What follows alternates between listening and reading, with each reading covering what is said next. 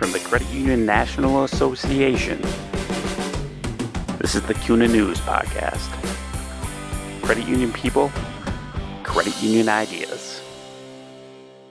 Hi, I'm Ron Jost. I'm a senior editor with CUNA. As executive director of America's Credit Union Museum, Stephanie Smith doesn't hesitate when asked to name her favorite credit union pioneer. She draws her inspiration from today's credit union torchbearers. Smith says the credit union movement is filled with people who carry on the credit union traditions of people helping people and cooperative self help. The museum's job is to tell that story. One way the museum will continue to tell that story is through the soon to be opened CUNA Research Center, housed adjacent to America's Credit Union Museum in Manchester, New Hampshire. CUNA was the lead sponsor of America's Credit Union Museum's Legacy Capital campaign to help ensure the preservation of the credit union system's rich history for future generations. The Research Center will establish a permanent place for the museum's archives, and that's just the first phase of construction. The second phase will include a renovation of the museum.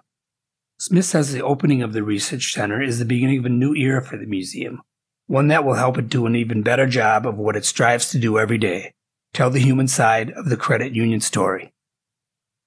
Can you tell me a little bit about your background? Sure. Um, I was a development event planner at a private institution here in New Hampshire that had just finished a $335 million capital campaign. So I was looking for the next great adventure, and I like to call it the perfect storm of circumstances. The museum was looking for a new director who would take on their fundraising role for their campaign and then roll that into the daily operations, which is pretty significant in event planning going forward. It's not to say that credit unions were new to me. I often say that I was born in a credit union. My mom started working in our credit union when I was four weeks old, and she was there for 42 years until she retired. So I came into the role understanding credit unions, but I really didn't understand the significance of the credit union movement until I started working here at the museum. Yeah, my story is very similar. My mom worked in a credit union for 30 years, but I didn't understand it either till I started working for, for an association. Now, the, the museum is, is located kind of on sacred grounds for credit unions. Uh, can you tell me a little bit about that? Absolutely. Um, sacred ground is a really a great way to describe that. To give you a little background of exactly where we are, um, the museum is in Manchester, New Hampshire. At the turn of the um, 20th century, in the early 1900s, Manchester, New Hampshire was the largest textile manufacturing center in the nation. And many immigrants came to Manchester to work in the mills.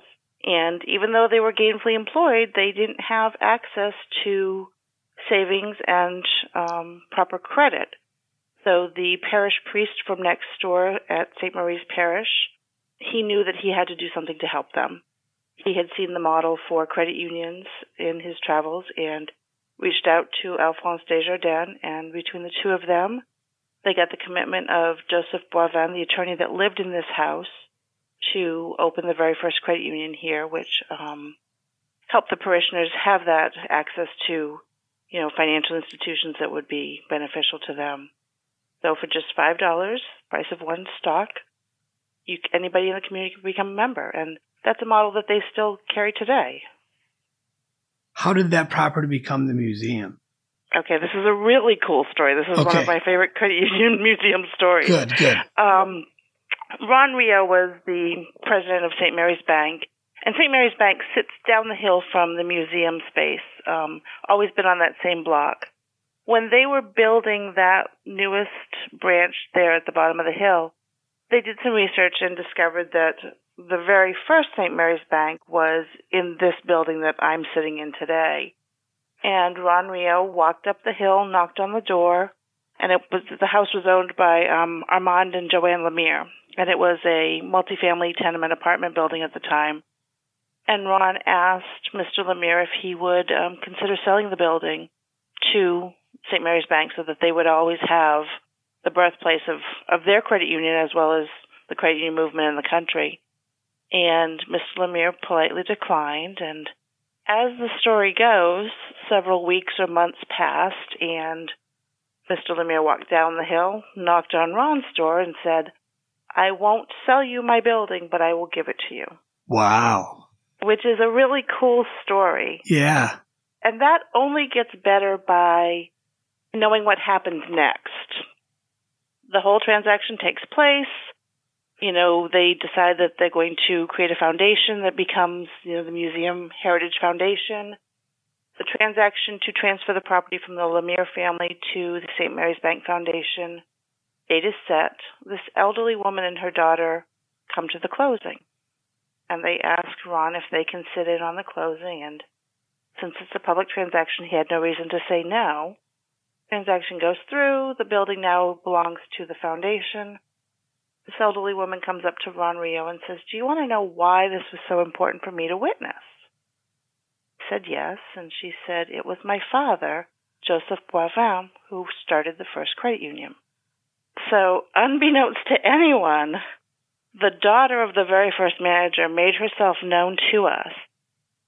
She was, you know, 90 years old at the time, and she was instrumental in helping us to restore this space to what it was like in 1908. Geez, that really is incredible. That is yeah. I mean, it's a it's a great you know. There's a great story of you know the the family donating the building, but then to have the person who actually lived in this space come forward and say, "Hey, I think I can help you." And you know, the Museum Foundation had the foresight to record all of those interviews with her, so we actually have the oral history from someone who lived in this space when the very first credit union transactions were taking place.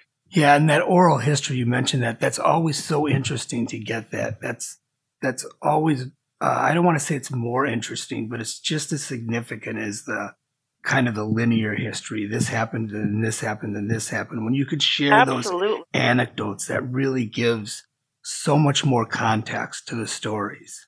Absolutely. So she would tell us, you know, she told us, you know, how the physical space was laid out.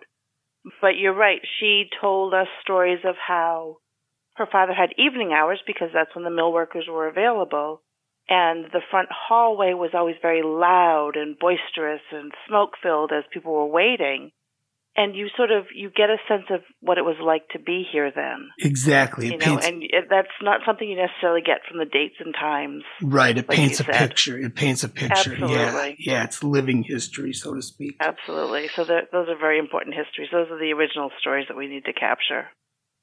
And you mentioned the foundation. How is the how is the museum supported? So the museum is funded solely by donations from individuals, credit unions, and credit union partners.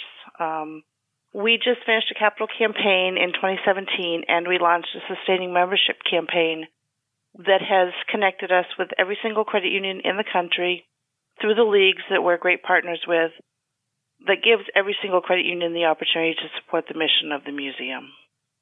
And what's the what is what's the museum's mission? So officially, um, and I'm going to read this as it's written so that I will give you the official yeah. mission.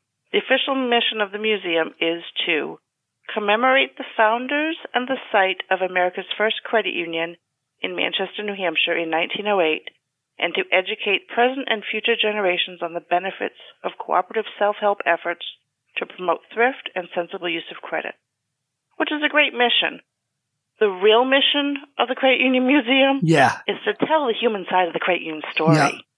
You know, to seek out the stories of the movement and to seek them out and to tell them in a way that will involve and inspire and personalize the experience for visitors. You know, we want you to come through the doors and be caught up in the different stories and to really connect with the people that came through the movement before you. And it, I mean, we all know that it's it's through that knowledge that we we better understand who we are and how we got there. Yeah, in, credit unions, um, as as you probably know, I'm sure you know, they really value their history um, as individual organizations.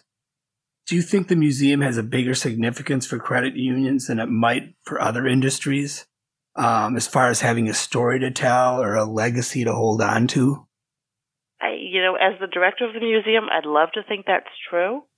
Um, but, you know, I think the simple fact of the matter is museums all exist for the same reason. It's to preserve a history and guide the next generation. I think that credit union history and heritage inspires great loyalty and passion, more so than maybe some other industries, because the credit union movement has done so much good. And people want to be part of that. You know, you always want to surround yourself with the positivity. So I think that there's there is certainly more loyalty because of what we do. To that end, how do you secure the, your your artifacts, your you know your displays? There's actually a lot of different ways. Um, you know, certainly the museum has been open for some you know 14, 15 years now, and a lot of the original um, artifacts and displays came through from CUNA, from League Partners, where we we get those really big nuggets. You know, the Estes Park display, and you know, World Council, and some legislation a lot of it, it's very organic. We have conversations with people that visit. We go out and we go to different you know, trade shows or we go to annual meetings. And real organic conversations bubble up and the stories that are happening, you know, retiring executives telling their stories. Um, a lot of stuff comes that way. Leagues cleaning out and moving offices, you know, artifacts will come that way. Um, so it's there's a lot of different sources but I can't say there's necessarily one source for our artifacts because it's such a such an organic movement. Yeah, I know that. Uh, like Jill Tomlin, CUNA's chief operating officer, she, she told me a story about how how she and some CUNA folks and some people from the museum, uh, maybe you were one of them, were going through piles of old CUNA artifacts, just stuff. I don't want to say junk. Uh, literally a room full of stuff. Um, they were saving some things, tossing some things, setting aside things. It was specifically for the museum. And I'm guessing that that's almost an everyday part of your job, I'm guessing. Is that kind of where the magic happens in curating a museum? And how do you determine what to keep and what to throw away?